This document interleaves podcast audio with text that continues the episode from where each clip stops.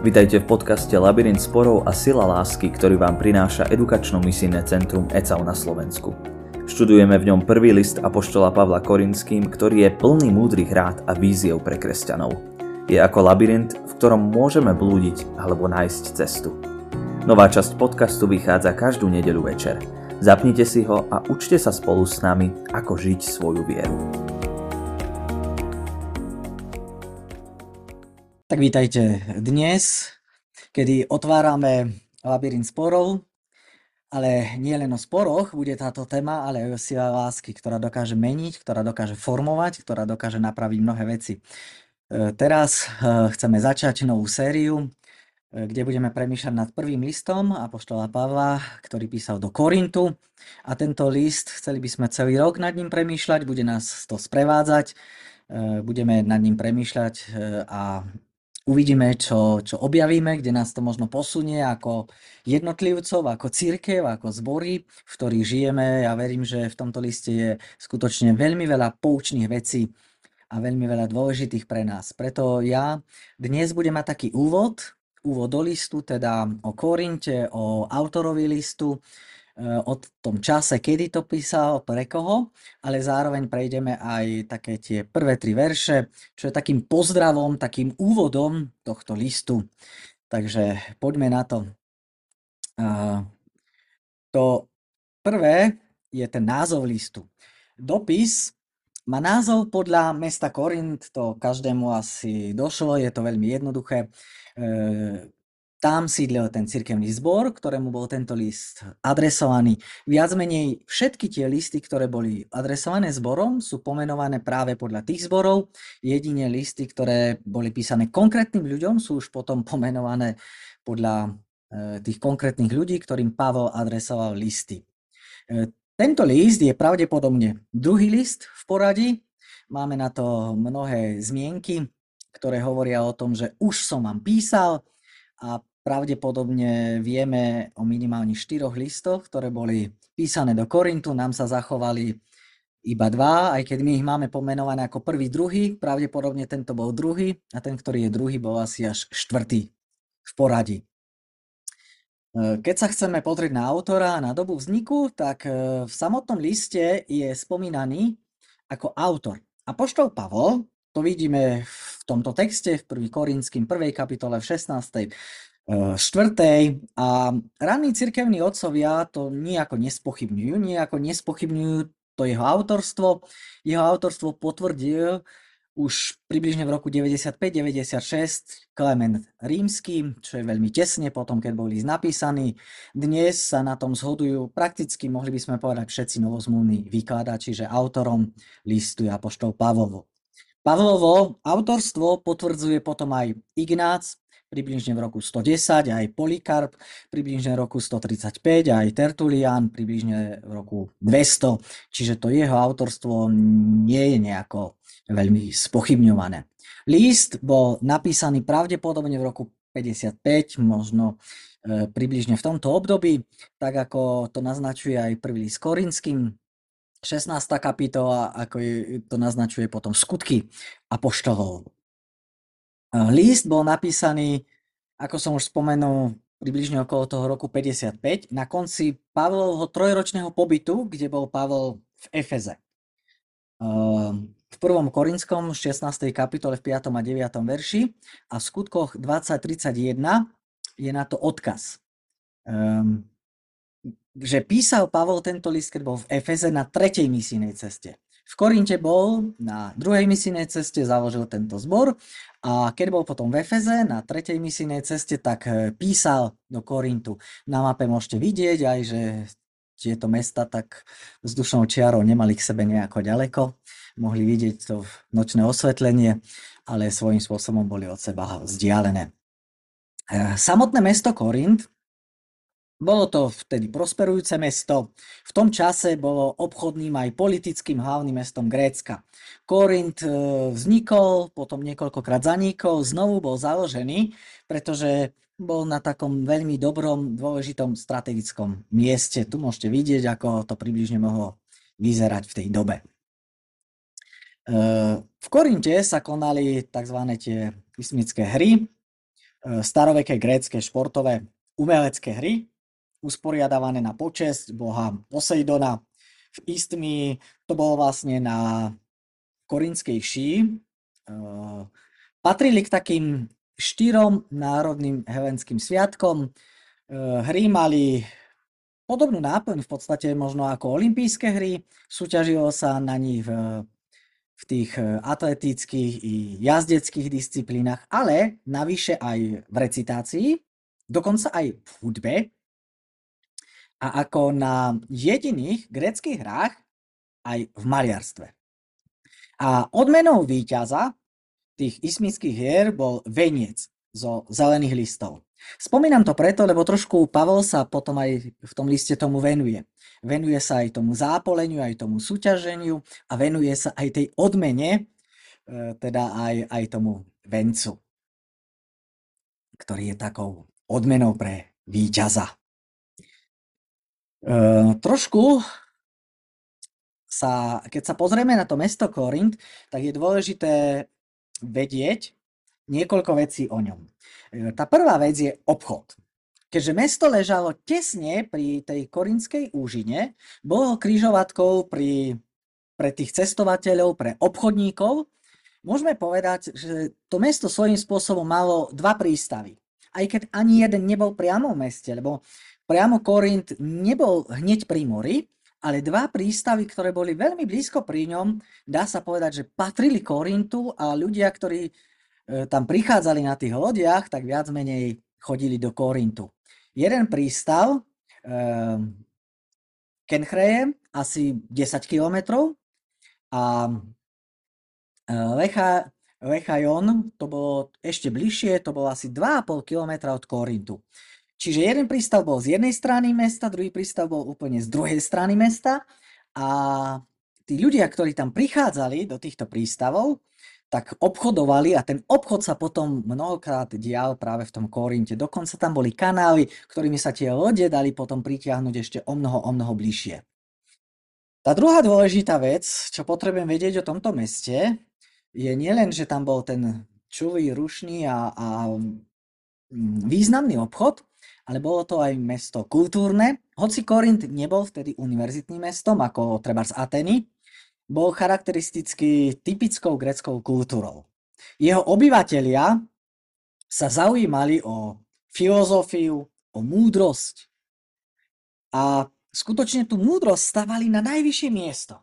Znovu to uvidíme už v podstate hneď v prvej kapitole, v druhej kapitole potom, keď eh, Pavel im píše, tak e, o tej múdrosti Grékov, čiže aj ľudí, ktorí žili v tomto meste, dosť hovorí. Dôležitá vec je aj pozrieť sa na to náboženstvo, pretože Korint e, mal najmenej 12 chrámov.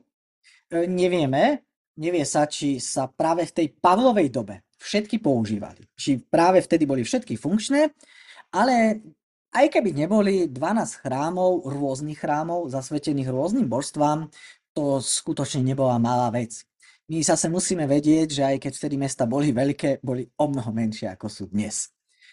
Dokonca aj Židia tu mali zriadenú svoju synagógu. Čiže aj tá židovská komunita, ktorá tam bola, má e, zriadenú synagógu, nie chrám, keďže ten bol jediný v Jeruzaleme, ale tie synagógy boli po mnohých mestách, tak dokonca aj tu v tomto pohanskom meste Židia mali svoju synagógu.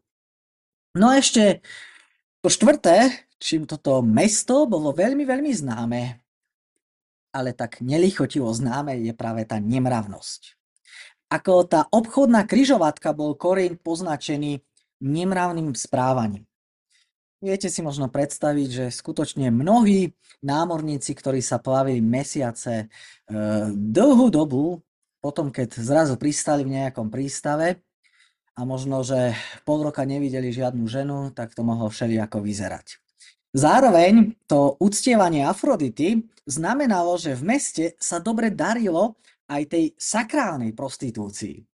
Hovorí sa, že v jej chráme, v chráme Afrodity, slúžilo viac než tisíc prostitútok. Takže ako som už spomínal, eh, v tom chráme Eh, uctievali tú Afroditu a to znamenalo, že tam bolo okolo tisíc prostitútiek, sakrálnych chrámových teda. Um, A tá nemorálnosť Korintu bola taká známa, že ten výraz napríklad korintovať dostal význam, že praktizovať sexuálnu nemravnosť. Alebo Korintian, to bolo jasné, že to bol sexuálne zvrhlý človek. Čiže tak sa to až nieslo. A teda nie je divu, že, že v takom prostredí mala tá korinská církev skutočne mnoho problémov. Že to pre ňu vôbec, ale vôbec nebolo jednoduché. Tento list teda patrí medzi e, najdlhšie Pavlové listy. Jedným z veľmi podobne, povedal by som, z veľmi podobne dlhých e, listov je ešte list Apoštola Pavla Rímskym. Ten je, mohli by sme povedať, len o niekoľko desiatok slov dlhší. Pavol dostal, čo je dôležité možno, odkiaľ sú podnety vôbec k tomuto listu k napísaniu tomuto listu. Určite vieme, že Pavol dostal informácie o živote cirkevného zboru z niekoľkých zdrojov. A on píše aj to, čo sám chce, ale zároveň aj reaguje na tieto podnety. Preto je dôležité si to všimnúť, aby možno keď budeme čítať, premýšľať nad týmto listom, aby sme dopredu vedeli, o čo tu ide. Jedna z vecí je to, že určitú informáciu mu podali členovia domácnosti e, Chloe, tí ho informovali, informovali Pavla eh, o roztržkách, o problémoch, o napätiach, ktoré boli v tomto cirkevnom zbore. Čiže tá sestra Chloe eh, povedala Pavlovi, Pavel, počúvaj, taký a taký je problém, v tomto cirkevnom zbore potrebujeme to riešiť. Nebolo to nejaké ohováranie, lebo tu vidíte, že ona bez problémov povedala svoje meno, že my vieme o nej, ale zrejme jej ten zbor veľmi ležal na srdci. Zrejme veľmi jej záležalo na tom, aby ten zbor nejako napredoval a tak pravdepodobne práve preto informovala Pavla, nevieme teraz akým spôsobom, ale Pavel to od nej z jej domácnosti vedel tieto informácie. To druhé, čo vieme, sú tí traja muži, um, Štefanos, Fortunatus a uh, Achajkos. Uh, oni prišli za Pavlom do Efezu, aby mu pomohli v službe. Ale nevieme, či išlo o ľudí z toho chvojinho domu alebo či to bola nejaká iná skupina. Lebo mohla to byť tá istá skupina, že tá sestra Chloe ich poslala, ale mohli to byť úplne iný, mohol to byť úplne iný, teda ďalší nezávislý zdroj pre Pavla, v ktorom sa mu možno potvrdili tie isté informácie, ktoré mal z tej domácnosti. A to tretie, to boli iní korinskí návštevníci, ktorí vieme, že zase Pavlovi priniesli list. A v tomto liste sú nejaké veci, v ktorých oni žiadajú Pavla o radu. Čiže sú tam nejaké veci, kde sa pýtajú a chcú, aby im Pavol poradil. Čiže takéto tri zdroje máme. Tá sestra Chloe, traja muži a ten list, ktorý dostali. Dostal Pavol. E, možno je dôležité si všimnúť aj ciele listu. Samozrejme, tých cieľov je veľa, keďže je to 16 kapitol, to znamená skutočne na vtedajšiu dobu. To bol aj, aj veľmi, veľmi dlhý list, ale pokúsim sa v takých základných bodoch možno niečo ukázať, aby ste mali takú predstavu. Išlo tam, jeden z cieľov bolo vyučiť a možno aj uzdraviť ten cirkevný zbor v tých oblastiach, kde Pavol videl tie niektoré slabosti. Um, niektoré slabosti, ktoré prebiehali, ktoré videl, ktoré zápasy, eh, čo chcel možno a videl, že treba opraviť, čo videl, že robili zle, keď videl tie roztržky, keď videl tú nemravnosť, keď videl tie ich spory pred pohanskými súdmi alebo keď zneužívali večeru pánovu, tak jedna z tých vecí je to, že chcel uzdraviť alebo napraviť, eh, meniť ten cirkevný zbor. To druhé, chcel opraviť nepravé učenie. Nepravé učenie v mnohých oblastiach a predovšetkým v oblasti vzkriesenia. Na vzkriesenie Pavol dáva veľký dôraz, v závere tohto listu to, ak pán Boh dá, uvidíme. To tretie, chcel odpovedať na tie otázky z listu, ktoré mu vlastne priniesli. Ako som už spomenul, jeden zo zdrojov, ktoré mal Pavol o tomto zbore, bol práve ten list a on chce odpovedať na tie otázky a, a to je určitá časť listu. A zároveň chce volať církev k poslušnosti. Jedna z kľúčových vecí, vidí ten cirkevný zbor, vidí možno ich chyby a chce ich viesť k poslušnosti. To ďalšie, na čo sa teraz pozrieme, e, boli možno ich problémy, zároveň tieto problémy môžu byť aj našimi problémami, čiže keď sa pozrieme na ten význam, význam tohto listu, tento list je, je skutočne aktuálny aj pre dnešnú církev. Preto je to jedna z vecí, pre ktorú sme sa rozhodli premýšľať nad týmto listom. E, význam aj pre dnešnú církev, aby ju vyučoval, zároveň aby inšpiroval, význam pre kresťanov, lebo kresťanov, viete, stále silne ovplyvňuje ich kultúrne prostredie. A tá väčšina problémov, ktorým čelili oni v Korinte, tú väčšinu problémov prežívame aj my dnes. Hej? Čiže nejaká nezrevosť, nestabilita, nejaké roztržky, žiarlivosť, závisť, to všetko poznáme. Aj súdne spory, aj manželské problémy, aj tie sexuálne nemravnosti, aj, aj zneužívanie duchovných darov, aj všetko možné.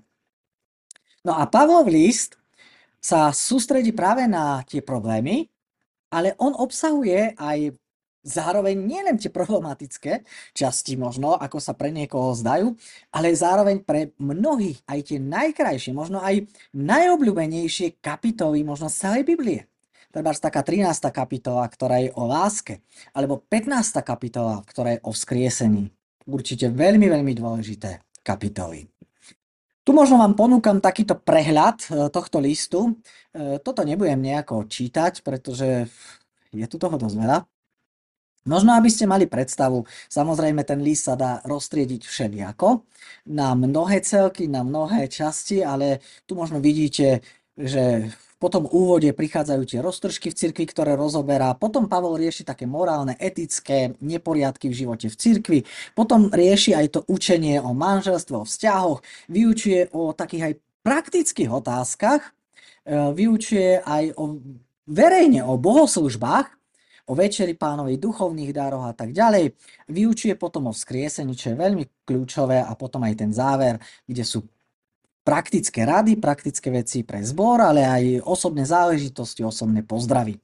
Čiže takto možno vyzerá prehľad tohto listu v stručnosti. A teraz už skúsme prejsť k tomu samotnému textu, k tým trom veršom, ktoré ešte v závere chcem e, pripojiť.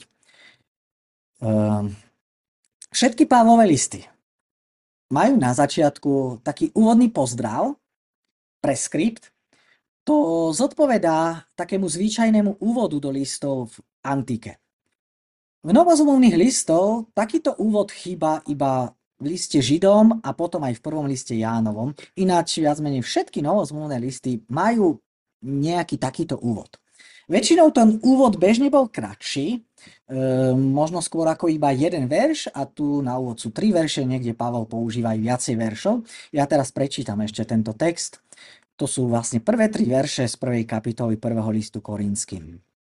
Pavel z Božej vôle, povolaný apoštol Krista Ježiša a brat Sostenes cirkevnému zboru Božiemu v Korinte, posveteným v Kristovi Ježišovi, povolaným svetým, so všetkými, ktorí vzývajú meno nášho pána Ježiša Krista na každom mieste, u nich aj u nás. Milosť vám a pokoj od Boha nášho Otca a od pána Ježiša Krista. Takže toto je ten text, o ktorom ešte trošičku si povieme. Čiže v prvom liste Korinskom, podobne ako treba v liste rímským, alebo v druhom Korinskom, alebo galackým, pripojil Pavol ku svojmu menu titul. Titul apoštol. Zrejme preto, aby tak zdôraznil svoju autoritu. Aby sa o tú autoritu mohol oprieť. Aby mohol im jasne povedať, že keď ja vám niečo hovorím, že ja vám to nehovorím len tak, ale hovorím to z autority, ktorú mi dal sám Ježiš ktorým sa ma povolal za apoštola. Čiže dôležité je však to, že to jeho apoštolstvo, ten jeho apoštolát, nevychádza z nejakého jeho osobného rozhodnutia. Ani ho nezískal nejakým s vlastným úsilím, nejakou vlastnou snahou, ale že ho Pán Boh povolal. Že sám Ježiš ho zastavil a že sám Ježiš ho urobil svojim apoštolom. Preto tu Pavol sa nebojí takto to pomenovať a, a takto samého seba nazvať. E, vedľa svojho mena potom uvádza Pavol v úvode aj toho spolupracovníka, teda brata Sostenesa. V skutkoch 18.17 je zmienený, predstavený tej korinskej synagógy. Čiže keď Pavol bol v Korinte, tam je opísané, že tam bol predstavený synagógy, ktorý mal presne takéto meno ktorý potom bol aj zbytý e, za to, že tam bol Pavol. A my nevieme, či ten človek potom uveril. My nevieme, či to je alebo nie je tá istá osoba. E, nedá sa to nejako dokázať. Je to možné, že to bol on, ale zároveň to ani nemusí byť. Isté však je, že cirkevný zbor v Korinte ho musel dobre poznať. A to označenie brat kvalifikuje Sostenesa ako spoluveriaceho v Krista. Čiže nie len, že ho poznali, ale aj je to veriaci človek. Čiže to je to, čo vidíme možno od tých, ktorí píšu tento list. Pavel píše tomuto miestnemu spoločenstvu v Korinte a komu adresuje svoj list. Je to veľmi zaujímavé, lebo on ho adresuje cirkevnému zboru Božiemu, čiže cirkvi Božej. A my často hovoríme, viete, o našej cirkvi. Hovoríme o našom cirkevnom zbore. A ono, ono to je v poriadku, pokiaľ tým chceme vyjadriť svoju nejakú spolupatričnosť, svoju príslušnosť k určitému cirkevnému spoločenstvu. Ale v zásade platí, že cirkev nie je naša, ale Božia. Nepatrí nám, ale Pánu Bohu. Lebo církev nie je náš ľudský projekt, ale je to Boží projekt. A preto církev je jediný projekt, ktorý nemôže zlyhať, ktorý má zaručený úspech. A to práve preto, že je to Boží projekt. A ak ty i ja sme súčasťou tohto projektu, tak sme potom súčasťou toho najúspešnejšieho projektu v ľudských dejinách. No a tak by som vás dnes chcel pozvať, aby, aby sme sa pozreli na církev ako na ten Boží projekt. Ako na Božiu církev a celý rok chceme práve týmto prechádzať. Lebo to, čo tu platí o tej cirkvi lokálnej, teda o tej miestnej, o tej cirkvi v Korinte, o tom cirkevnom zbore v Korinte, to platí aj o cirkvi globálnej, teda o tej univerzálnej cirkvi. To platí o celej cirkvi aj o cirkevných zboroch, v ktorých my žijeme. A čo platí? No platí to, že Pán Boh stojí na začiatku tohto projektu. Pán Boh stojí pri začiatku, pri zrode a on stojí aj uprostred tohto projektu, čiže pri pokračovaní, ale on bude stať aj na konci tohto projektu, pri jeho završení. Teda od začiatku až do konca je Pán Boh pri svojom projekte. V minulosti, prítomnosti i v budúcnosti. Pavol tu hovorí o svetých a hovorí, že píše tento list svetým. Svetý, to je dôležité možno vedieť, tým označoval Pavel bežne veriacich pána Ježiša Krista. Hej, svety boli vlastne, dnes povieme, kresťania. Ten názov kresťania vlastne vznikol neskôr a predtým sa používal tento názov svety. Vidíte tam aj odkazy na niektoré ďalšie miesta, kde sa to používa. Čiže pozrime sa na tú minulosť cirkevného zboru v Korinte. Dnes si práve povieme o tom, ako Pán Boh povoláva. Lebo ako vznikla táto církev? Ako vznikol tento církevný zbor? Akú úlohu zohral pri jeho vzniku pán Boh? No viete, ono je zaujímavé, že v Novej zmluve máme dve správy o vzniku tohto církevného zboru v Korinte. Jedna správa je v skutkoch, v skutkoch 18. kapitole a druhá správa je tu, v prvom liste Korinským, v tej prvej kapitole. A je to celkom zaujímavý pohľad na jednu aj na druhú správu. Lebo tá zo skutkov, ja ju nebudem teraz celú čítať, ale môžete ju vidieť, môžete si ju aj potom prečítať doma. V skutkoch vidíme to historické pozadie cirkevného zboru.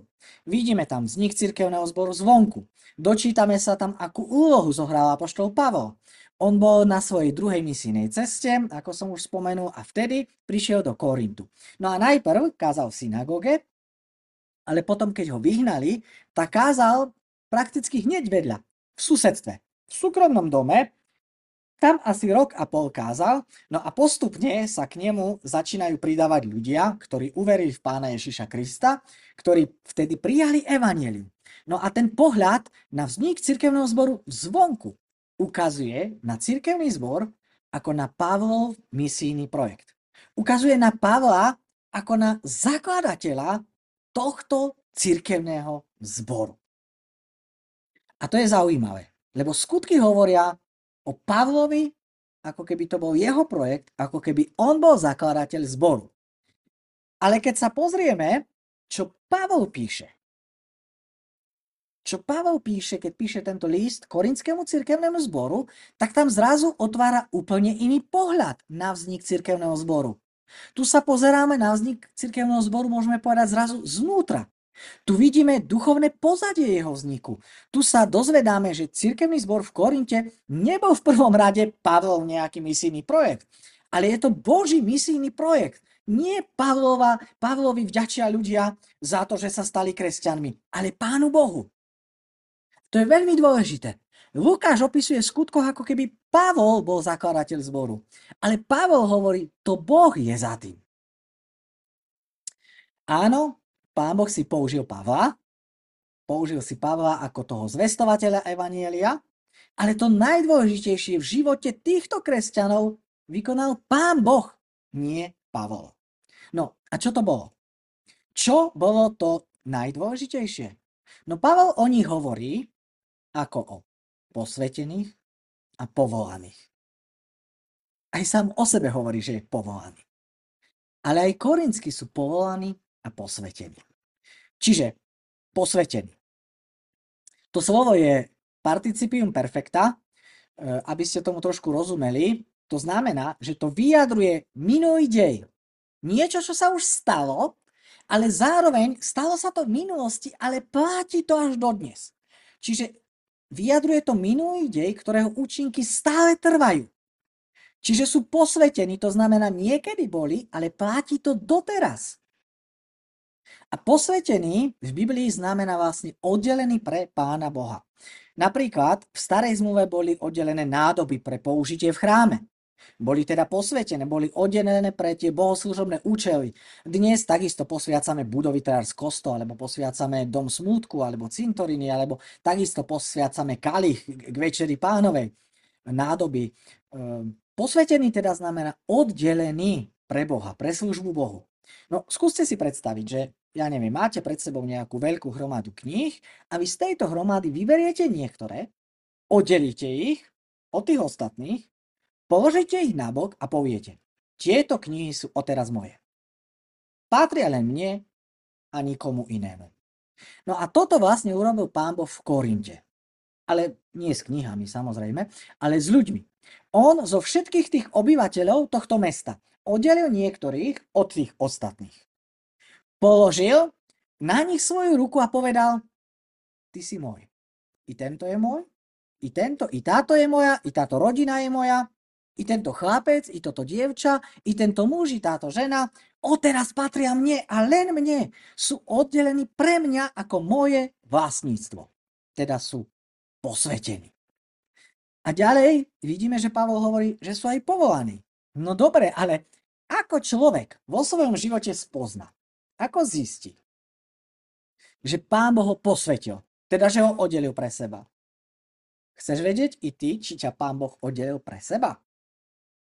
No, a poštol Pavol oslovuje Korintianov nielen ako posvetených, ale aj ako povolaných. Lebo koho pán Boh oddeli pre seba, toho zároveň zavolá k sebe. A keď pán Boh zavolá človeka, tak vtedy v srdci človeka záznie neodolateľné volanie Božej lásky. Volanie, ktorému sa nedá odolať. Len posluchnúť. Len stať a prísť k Bohu. Len ísť za hlasom toho Božieho voladia. No a v tom je rozdiel, v tom je rozdiel medzi uh, volaním človeka a volaním Pána Boha. Viete, ja môžem aj teraz volať k Pánu Bohu, veď ako farár to robím e, každú nedeľu, každú biblickú hodinu, každé náboženstvo, každý doraz mládež a tak ďalej. Robím to aj teraz, veď aj vás vyzývam, aby ste neodmietli Boha, aby ste ho nasledovali, aby ste činili pokánie, aby ste verili evanieliu, ale viete, to moje volanie, ono prichádza len zvonku. A stačí, aby ste urobili jedno. Viete čo? Stačí si zapchať uši, alebo vypnúť reproduktor. A nič nebudete počuť. Ale Božie volanie prichádza k človeku znútra. Ja nemám prístup k vášmu srdcu, ale Pán Boh má. On sa môže dotknúť vášho srdca takým spôsobom, že sa to nedá, tomu sa nedá odolať. Len kapitulovať pred Bohom a prísť k nemu v pokáni. No a to je to, čo Biblia myslí pod tým povolaním. Povolaním spaseniu. Povolanie je teda to Božie volanie človeka, ktoré je tak mocné, tak premáhajúce, že premôže všetok ľudský odpor. Je to volanie, na ktoré existuje jedna jediná odpoveď. Odpoveď áno. Áno, Bože, idem. Je to volanie, že nikto mu nemôže odolať. A keď Pán Boh zavolá človeka, tak ho volá zo tmy do svetla. Zo smrti do života. Zo sveta do svojho kráľovstva. To je teda povolanie. Takže ak si vo svojom živote počul toto Božie zavolanie, ktorému si nedokázal nejako odolať, tak potom aj ty patríš medzi tých, ktorých si Pán Boh oddelil pre seba. Lebo koho Pán Boh posvetí, teda oddeli pre seba, toho zároveň i zavolá k sebe. Viete, čo je spoločným znakom posvetených i povolaných? No, čo hovorí Pavol v tom druhom verši? Pavol hovorí, že to sú všetci tí, ktorí vzývajú meno nášho pána Ježiša Krista. Teda spoločným znakom povolaných je to, že oni volajú na Ježiša, modlia sa k nemu, utiekajú sa k nemu, uctievajú jeho meno. To znamená, že Ježiša považujú za Boha. Volajú k Ježišovi ako k pánovi, ako k hospodinovi. A to je krásne. Človek povolaný Bohom sa stáva človekom volajúcim na Boha, volajúcim k Bohu.